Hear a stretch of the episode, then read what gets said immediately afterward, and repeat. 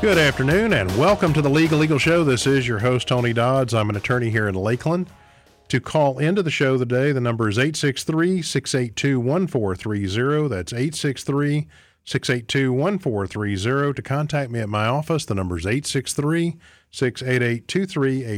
That's 863-688-2389. My office is conveniently located at 904 South Missouri Avenue here in Lakeland. That is directly behind the old Southside Dry Cleaners that's on South Florida Avenue. My building is literally directly behind their building. Today, I thought we would talk about a topic that is very relevant for how things are going in the country right now, and that's dealing with what I call the fallacy of cryptocurrency. And I'm going to apologize in advance to those of you that have bought into that and maybe even made quite a bit of money on it. That's great for you, but it was all a fallacy from day one when it started.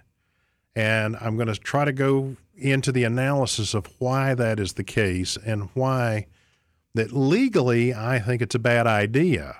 But again, if you have your own opinions and you've made a lot of money at it, that's great.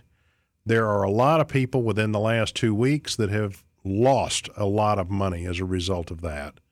And it has some long-term legal implications, but the net result is there's probably very little those investors can do at this point other than hope it turns around, much like some of us that used to have Kmart stock used to hope that would turn around, and that never did. And quite frankly, I've probably still got 500 shares of penny stock on that left out there somewhere in La La Land. But the long and the short of it is I actually had a better backing with Kmart at the time, especially when Sears bought into it and took over the ownership of the company, than you really have with cryptocurrency.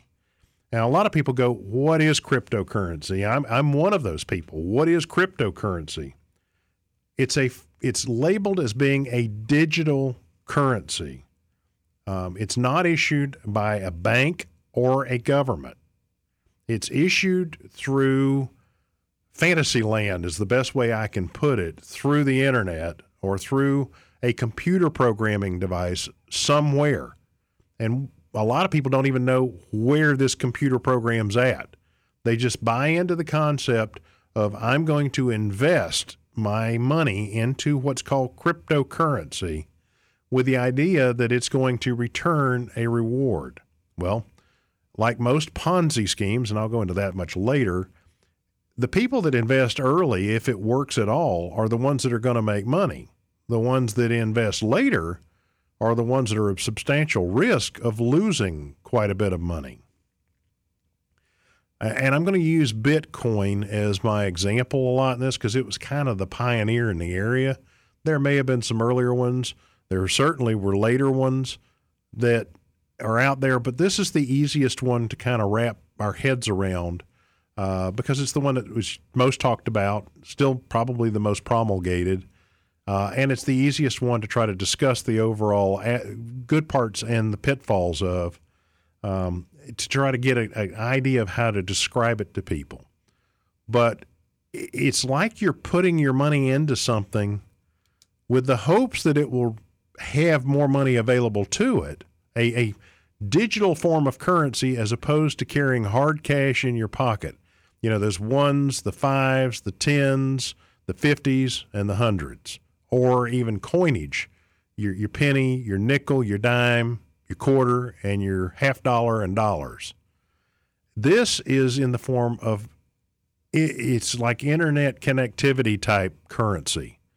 In other words, you have money you could spend, but it's through some program somewhere. And there are a number of problems that have arisen as a result of this, the least of which, or actually the most of which, is the fact that it can be hacked. Much like everything else in life, we've seen city governments' computer systems getting hacked, where they're held hostage until you pay ransomware. Well, in this case, you're not actually paying ransomware. They're taking your asset once they've been able to hack into your account in the form of either Bitcoin or these other cryptocurrencies. They get your investment or your money that you are owed based on what it has developed into, your share, so to speak, and they can hack into it and take it from you, and it gets put into a separate location that is completely untraceable. In other words, once they've taken it, even when they take it from your account at Bitcoin, Bitcoin can't figure out where it went. There's no way they would even know. And it's not like a dollar bill or a $50 bill that's actually got a serial number on it. You know, when money gets taken from a bank, a lot of times there's certain numbers of bills that have been issued to a bank in general, especially when they were initially issued. Those things are traceable and therefore can later be ascertained who may have been involved in the crime based on the traceability of the bill. There is absolutely no way to trace one of these types of hacks through Bitcoin. It is completely, it's air to begin with. And I say air, actually you can breathe air. You can't breathe this stuff in. This is where you have put your money into something and you are hoping that it increases rather than decreases. And that's why it's really not in the form of a currency, even though it can be used to purchase items.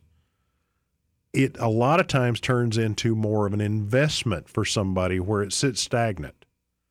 And therefore, the issue is really, is it a cryptocurrency or a crypto investment? And that's something we're going to talk about a little bit more after the break. You've been listening to Talk Radio 96.7 FM and 1430 AM. Welcome back to the Legal Eagle Show. This is your host, Tony Dodds. As I indicated before, I'm an attorney here in Lakeland, and during the break we had a caller. Yes, go ahead, caller. Yes, this is James from Auburndale. Yes, sir. Go ahead. After all this time, Tony, I cannot believe that no one has even thought about this yet, but I still say that this is like an overrated, high-class pyramid scheme. That's exactly what myself and the producer of the show over here were talking about before the show actually started. I'm actually going to call it a Ponzi scheme, but a Ponzi and pyramid scheme are very similar to each other. Okay, well, could you be able to describe what a pyramid scheme is so people understand it? Sure. And I'll hang up and listen to your response. Okay. A pyramid scheme, a traditional pyramid scheme, is where people invest on the bottom end, and then it works its way up to the top. In other words, your top people are usually the ones that have invested first, okay? They're the ones that started the whole thing. That's why it's a very narrow group at the top. As it goes down in the pyramid, that's more investors that have involved themselves in it. There are some national companies where they reward the initial investors for bringing in new members, and I'm not going to name names on that. Those have never been called a pyramid scheme, so to speak, at least nationally yet, because at least you're getting some benefit out of the products that they sell within those companies. But in this case, what they're selling is a imaginary coin. And the people at the top of that pyramid, those initial investors, are the ones that are going to make the money out of it because they're bringing in new investors. Their share, so to speak, or their coin is going to go up in value. And that's what the nature of a pyramid scheme is. The money and profits derived are based on new investments, not any increase in actual value of the investment, but it's based on new investments. And pyramid schemes have long been held to be illegal. It will be interesting ultimately, and I'll try to address this more towards the end of the program, as to whether these Bitcoin-type things with cryptocurrency are ultimately seen as a pyramid scheme or not. And if they are, then that's going to lead to other issues for whoever created it to begin with. And that's one of the biggest issues is nobody seems to know who's in control of this whole thing. But as James was asking about, a pyramid scheme, your people at the top, the initiator and then the initial investors, they're going to make money off of the later investors who drive the price and cost of the overall item up. Now, what are you getting? Well, you're really not getting anything other than a share of something that exists through the internet only. Now, you can, in certain instances and in certain ways, buy things using your currency that you have through Bitcoin. but you have to find retailers and or businesses that will accept it as a form of payment. Yes, we've got another caller. Go ahead, caller. This is Gordon. I wasn't going to call in, but I got curious about the difference between a pyramid and a Ponzi. So I looked it up, and what I see in Google is that pyramid schemes, unlike Ponzi schemes, usually offer the victim an opportunity to make some money as opposed to simply an investment. And also, I wanted to repeat what I mentioned on your Facebook, that if there is a collapse of the grid, that these Bitcoin and crypto things could go down. And beside that, the method of investing in people and that Jesus describes in Luke chapter 16, I think is more reliable long-term than investing in some scheme or scam. Well, and let me clarify what you just said a little bit. You're talking about investing in people. I don't disagree with you at all. We need to invest in workforce and people being able to work and produce goods. And that also includes investing in goods themselves. This isn't a good. This is something that's out there, and I used the term fantasy land earlier. It really is. There's nothing tangible that you can hold in your hands that you actually own out of something like this. You may have a code to an account somewhere that allows you to access something to try to pay for something, but you really don't have a hard asset at that point. And does that kind of make some sense? Oh, yeah. There's one other thing. People have said that they should invest in crypto as some sort of alternative in case the dollar collapses. And I believe the dollar will eventually collapse at some point because it's just obvious logic. But I don't think that crypto would be the thing that would be a good backup. Well, so I agree with everything you have said, and I have nothing to add. I'll just sort of listen off air. Okay. Appreciate it, Gordon. Thanks for calling in. And let me add to what Gordon just said, though.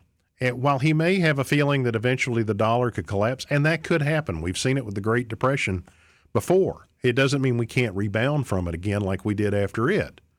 The problem we run into is at least the dollar, so to speak, is backed by a government.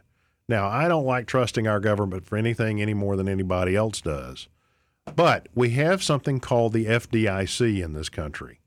And other countries probably have similar mechanism to where your accounts that are in real banks with real dollars that you can actually tangibly put your hand on. And I'm not going to sit here and tell anybody to be deluded by the fact that it could possibly be backed by gold. We haven't been backed by a gold standard in decades at this point. Your dollar is your dollar, and it's worth whatever you can buy with it. A dollar is really not even currency. It's a promise to pay that's issued is what it is. But, and I really don't want to try to confuse folks, just kind of believe that you can still go buy stuff with it because everybody accepts it as currency. In this country, the dollar is pretty much universally accepted everywhere. There may be a few places that only want trades or only want certain other types of payment, but 99% of the businesses in this country accept United States currency. And they'll even say, some of them will even accept foreign currencies as long as they know how to deal with the trades on it and all. The long and the short of what I'm trying to get at is with the dollar, you have our government backing it, so to speak, through what we call the FDIC that has an insurance behind it, up to a certain amount per account. And that, therefore, would allow you to recover a physical dollar amount if a bank fails or if the accounts fail for whatever reason. In this case, there is absolutely nothing to recover from. It's the ghost in a sheet, but there's no sheet even to recover. You literally got air. And in fact, air has got more value to it than this stuff does. It exists in a vacuum out there.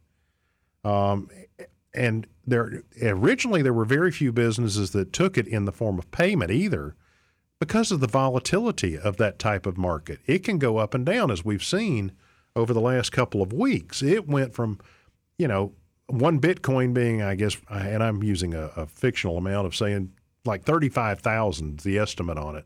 It was down to 30,000 within a few days, and I understand it's going even lower. It could be hidden down towards 20,000. Well, if you bought in at a share when it was 35,000, and even if you didn't buy a whole share, you did a partial share somehow. And I have not invested in it. I will not invest in it. I've had people try to pay me through my law office with it. I refuse to accept it as a form of currency. I do not have to accept it as a form of currency. And the reason I don't is I don't understand it that well because of the way it works. And I don't want to put myself into a posture of investing into something that I don't see the asset. I don't see any tangibility out of it. But it is one of those things that it can be very volatile, and its value is based on how many people want to buy it. If you get enough people that are gullible to buy into it, it's those later gullible people that are going to drive the market up that then also take the biggest bath when the ones on top start selling off their shares or selling out their shares. They're getting rid of them. And the reason they're doing it, they're cashing out. And so they're trying to capitalize, and there's nothing wrong with capitalism, folks. I am truly a proponent of capitalism. I don't like when people are able to capitalize off of something that was non-existent to begin with. And I know that I'm going to have people say, well, we bought something. We bought a Bitcoin. What is a Bitcoin? It again, is a creation where you're buying into something that truly, really doesn't exist. But what are some of the biggest problems with these things? Well, as I mentioned earlier, you can be hacked. And I will give you a personal example with my own credit card. When I was on vacation back in around 2006 or 7, while I was out of town, my PayPal account was hacked. That was the early days of hacking, and it was really easy for them. It's still easy for them if they know what they're doing. But I ended up coming back and finding out that I had about a $10,000 worth of charges put on one of my credit cards. I had the backing of the credit card company, though, to be able to determine that it was a fraudulent transaction, and they took every bit of it off of my account. I paid nothing. They took the bath because they should have caught that it was a hack job. And then when they figured out it was, they gave me all of my money back. That's a lot of money to be hacked into otherwise. If that occurs with Bitcoin and that hack occurs, and it does occur, not to me because I don't take it, but it does occur, it's backed by nothing. You're never going to see it again. And the reason I tell you that is Bitcoin doesn't even know where it goes, because it gets taken from one location and put into another secured location. They have ultimately no control over the locations of where those coinages or Bitcoins are going. And secondarily, they have no way of tracing where the transfer went. So as a result, that becomes a real problem, and you're out your money, and there's no recourse that you have whatsoever to be able to recover your money. In other words, it's a huge problem, completely unrecoverable, and it therefore makes you susceptible to total loss of your investment if you get hacked. You've been listening to Talk Radio 96.7 FM and 1430 AM. Welcome back to the Legal Eagle Show. This is your host, Tony Dodds. To call in, the number is 863-682-1430. That's 863-682-1430. To contact me at my office, the number is 863-688-2389. That's 863-688-2389. We've been talking about the fallacy of cryptocurrency, and the two callers so far have been dead spot on the way it they understand that it's truly an imaginary, quote, currency, end quote. And this is where I'm getting ready to go into the next part of it. There's design flaws, especially with the idea of Bitcoin. They call it mining new coins. Well, the whole idea is to make it look like you're mining gold or silver or diamonds or platinum or whatever else we've mined in the past. There's a small problem with that. Those are actually tangible items that have a commercial value in our economy based on what we've attached to them, where I can actually hold a piece of gold in my hand. I can hold a piece of silver in my hand. I can hold some platinum in my hand. I can hold a diamond in my hand. I can't hold a Bitcoin in my hand. It's not a tangible item. It's a fantasy idea. It's like playing Dungeons and Dragons in real life, I guess. Not that I ever played that. I can't even wrap my head around the whole concept. But it's trying to turn something like that into a reality. And they are indicating that there's only going to be a fixed number of Bitcoins. I don't know what that predetermined number is. I'm sure there's some static thing out there that tells us how many is going to be released. But either way, by 2025, which is only 3 years from now, there's supposed to be a fixed number total of Bitcoins that exist. Well, that's what was causing the price to be driven. Every time a new Bitcoin would be released by mining it, which would be a share of this overall total that's going to be released, people would buy into it. They would speculate. It's a speculative market. That's where people get confused and they start saying, well, it's like the stock market. No, that's not the same thing. Even though the stock market's entirely speculative, you can buy stock in something and it'd be worthless the next day. There's my Kmart example. But what I'm trying to get at is, at least with something like that, you're buying into maybe a company or something that a company owns.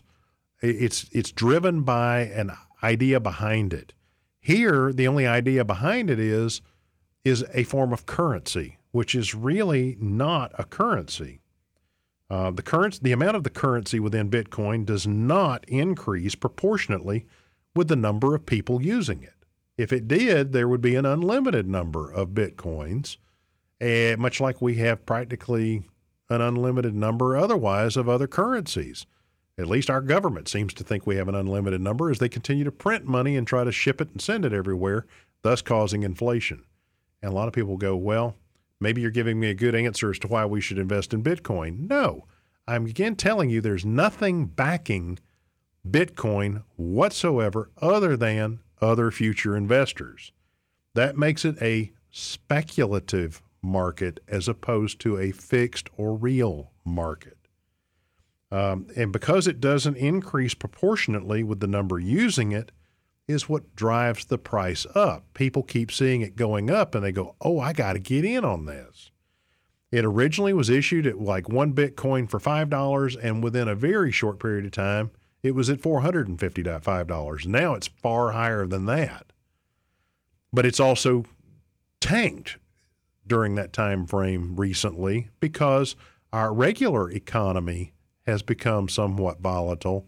And people are starting to realize, wait a minute, maybe I need to cash out of this thing, especially those people that were at the top of that pyramid, of the pyramid scheme. They're saying, let me get out of this while I can, and they're cashing out. That makes those shares worth less. It's a speculative investment. If it were a true currency, it would be widely accepted by businesses to be able to pay for goods and items. And it's not. It's accepted by some, but it's not widely accepted. Is it legal to be used in the U.S.? So far. And I'm going to go into a few minutes some countries where it's illegal. It's not allowed at all. And in fact, it's criminal to use it in certain countries. But because of that speculative investment, it becomes a very volatile, easy to go up or easy to crash asset, and I hate to even call it an asset because while you technically own something, what do you own? It rewards speculators and the creators, the people that were initially involved and the ones that got into it right away afterwards. Those are what we call speculators and the creators. They sit on it while others buy in, and that drives the price up. It's less secure than a national currency in most cases because most governments are the ones backing. And again, I hate centralized government with a passion, folks. That's just me. But I'm not, when we're talking about a currency within your government or within your location, there has to be some sort of currency that's going to be accepted. Now, when our country first started, we really didn't have a currency here. We were still using the pound and the pence and whatever else from the British as our form of currency for a long time until we created our own. But we were still using a currency. But we also did a lot of trading. You could trade your bushel of apples over here for a bushel of pears over there. You're still trading intangible items. There's nothing here tangible. And quite frankly, it's very hard for a computer hacker to steal national currencies. I suppose it's possible if they wanted to hack into some bank somewhere, but again, they're going to be stealing something that's insured, which you get your money back with. You're not going to get your money back from a theft where you've been hacked on a Bitcoin. As I indicated before, it's not a real investment. There's nothing tangible backing it up. And like we've talked about before, it is in reality, at least so far, a legalized pyramid or Ponzi, whatever term you're familiar with, scheme, where you make money by investing, but what are you investing in? And we've seen local folks around here actually charged with the creation of what we call a Ponzi scheme. They get investors to invest in their company, whatever that company's supposed to be doing, and then they're paying back dividends to those initial investors based on their proportional share of what they've bought in, but they're doing it from new investors' money. They're not doing it from anything that they've actually created or profited or made up. Well, here, what have you got? You've got an ownership in something that nobody can really trace. Tax issues, that's another problem with this whole deal. It is a form of an intangible property that's subject to capital gains taxes. One small problem with that, who's reporting how much you bought and what you bought it at and then what you traded it out as on an asset? Say you bought an initial Bitcoin at $5 and a year later, it's at $455. And I'm using these as fictional amounts right now, but some of it's pretty close to accurate. And you went and bought a $5 item. So you're only paying really 1/455th of your initial investment because your investment now is worth $455. So what's going to be transactionalized is what that $5 was versus the $455 you got in the account, so to speak. And I called an account. That's really not even the right way to put it, but I'm trying to make it simple. In other words, you're buying that $5 item with something that you probably only have a penny or 2 pennies into at that point based on the increase of the worth of that Bitcoin. You should be paying a capital gains tax on the differential between the 2 to 5 cents that you may have paid for it with your $5 purchase and what your original investment was. Now, is that really going to happen? Absolutely not. Are you kidding me? There's no way that that's going to be reported through Bitcoin because nobody seems to even know who's running Bitcoin at any given moment. And so as a result, yes, you're legally required to pay it. The IRS is supposed to make you pay it. How is that ever going to be analyzed and actually taxed? It would be a digital nightmare as well as a brain fry for somebody to try to figure out what you purchased that Bitcoin first to begin with at and what you ultimately bought something with later on. I guess you could also get tangible loss tax or capital losses out of it too.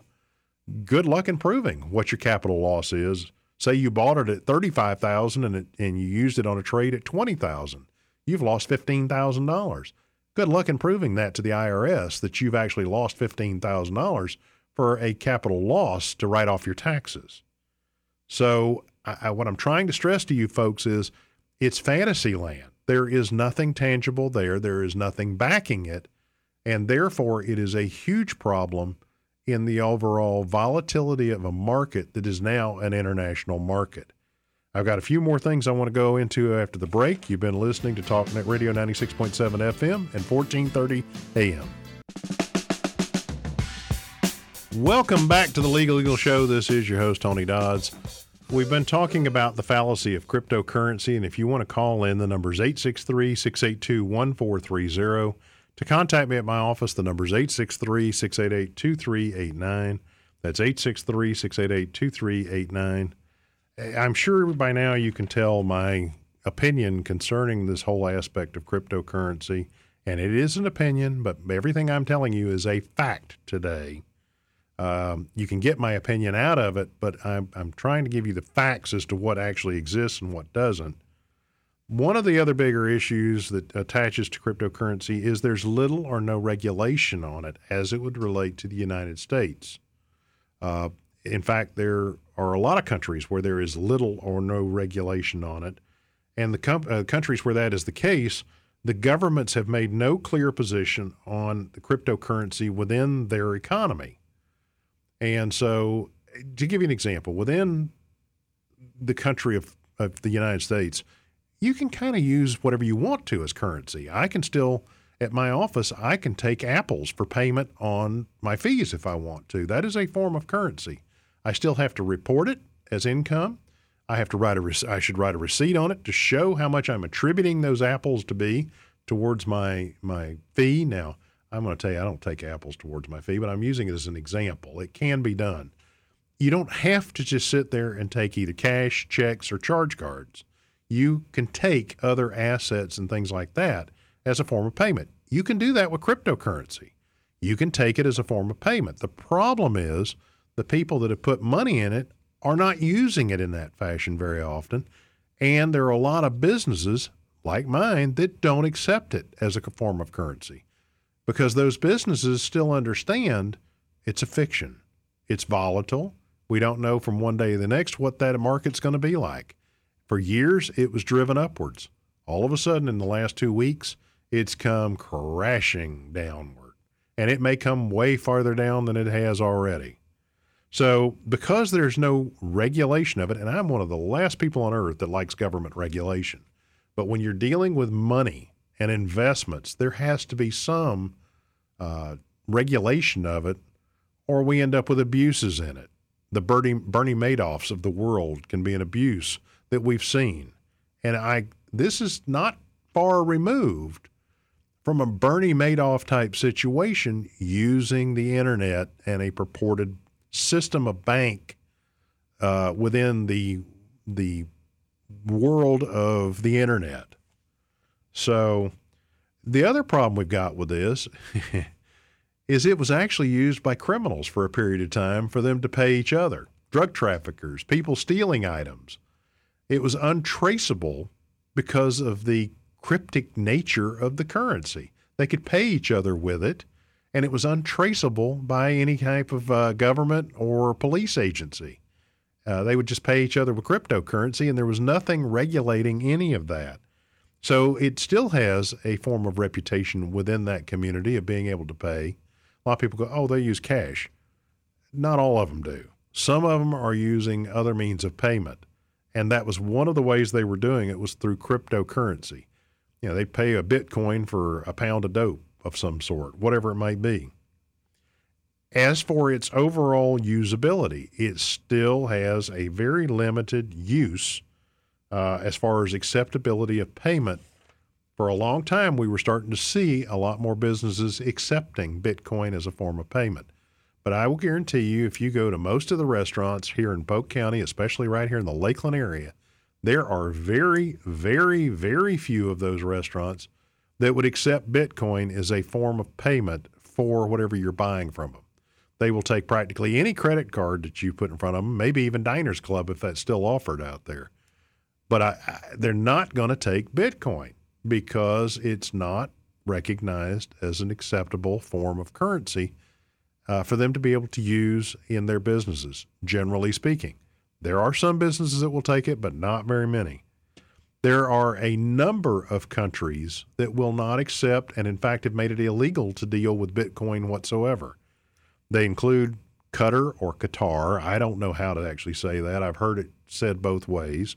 China, Turkey, Russia, Bangladesh, Egypt, Morocco, Vietnam. I can go down a laundry list. There is a huge list of countries where the idea of cryptocurrency is completely illegal. And you can say, well, these are all totalitarian countries.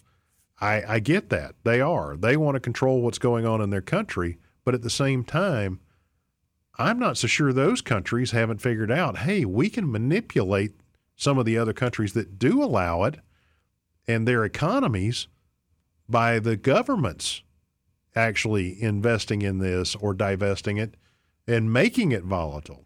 Think about this. It would be so easy for China, with its unlimited amounts of money sitting out there, to go out and all of a sudden one day buy up billions of dollars worth of Bitcoin and drive the price through the roof, and the next day dump it.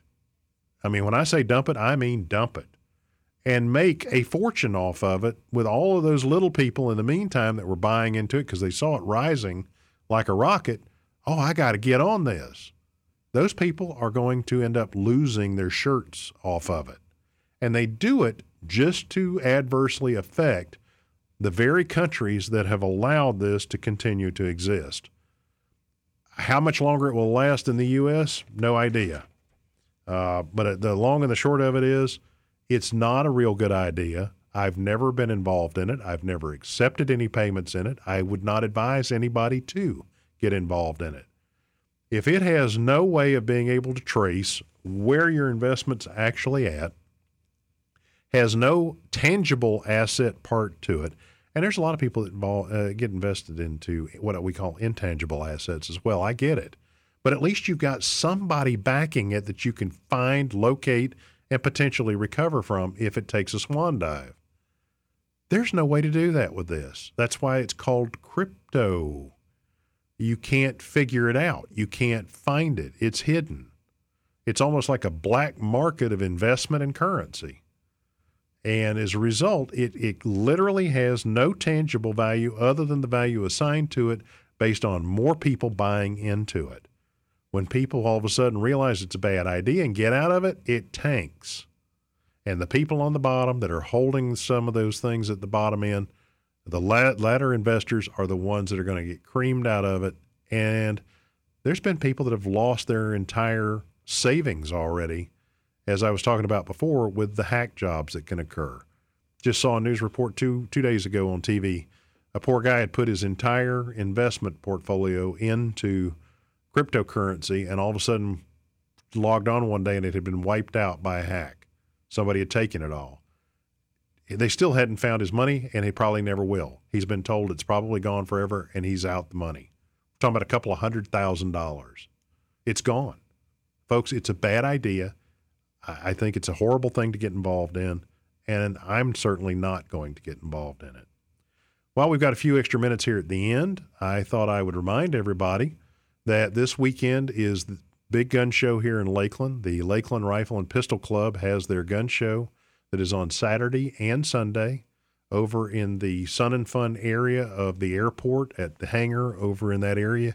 You won't be able to miss it because it'll be the one with all the cars outside, and there should be signs directing you into it. But it's at the hangar that's over in the Sun and Fun area at the airport. It is on Saturday and Sunday of this weekend, and yes, yours truly will be at that show. If you want to catch me there, I should be in row A, which all the rows are labeled with big letters at the end of each row, so you should be able to find me. Row A, where I'm at, is usually when you come through the front doors, you make a right turn, and I'm on that row directly after you make the right turn, the first row. And if you can't find me, just ask anybody. They'll bring you over to me because I know quite a few of the folks that are associated with the club. But it's a good time. It's a huge gun show. It's not a small one. There'll be a lot of people there, a lot of good people, a lot of like-minded thinking people that are all Second Amendment advocates and a lot of members of the NRA. There also will probably have concealed carry permit classes for anybody that hadn't done that. Of course, we have a lot of local shops that already offer those, and I hate to see that getting stepped on. But the worst case is you'll have a great time. There is no parking fee. That was one of the benefits from moving from the old location that they do the show, as people do no longer have to pay to park. You can just pull right up. The only thing you have to pay is to get in. And then once you're in, if you get your hand stamped or they give you some sort of pass, you can go in and out of the building the same day. If you come back the next day, I believe there's another fee attached to coming in. There usually is food vendors out there as well, and it's a really good time to be had by all. And I enjoy doing that show, and that's why I'm making sure that it gets out there through the show, that it will be there this weekend. And I look forward to seeing everybody at it. If you've got questions, I don't mind trying to talk to you as long as I'm not up to my eyeballs in dealing with somebody else working with some of the products there. You've been listening to Talk Radio 96.7 FM and 1430 AM, and I look forward to talking to you again next week.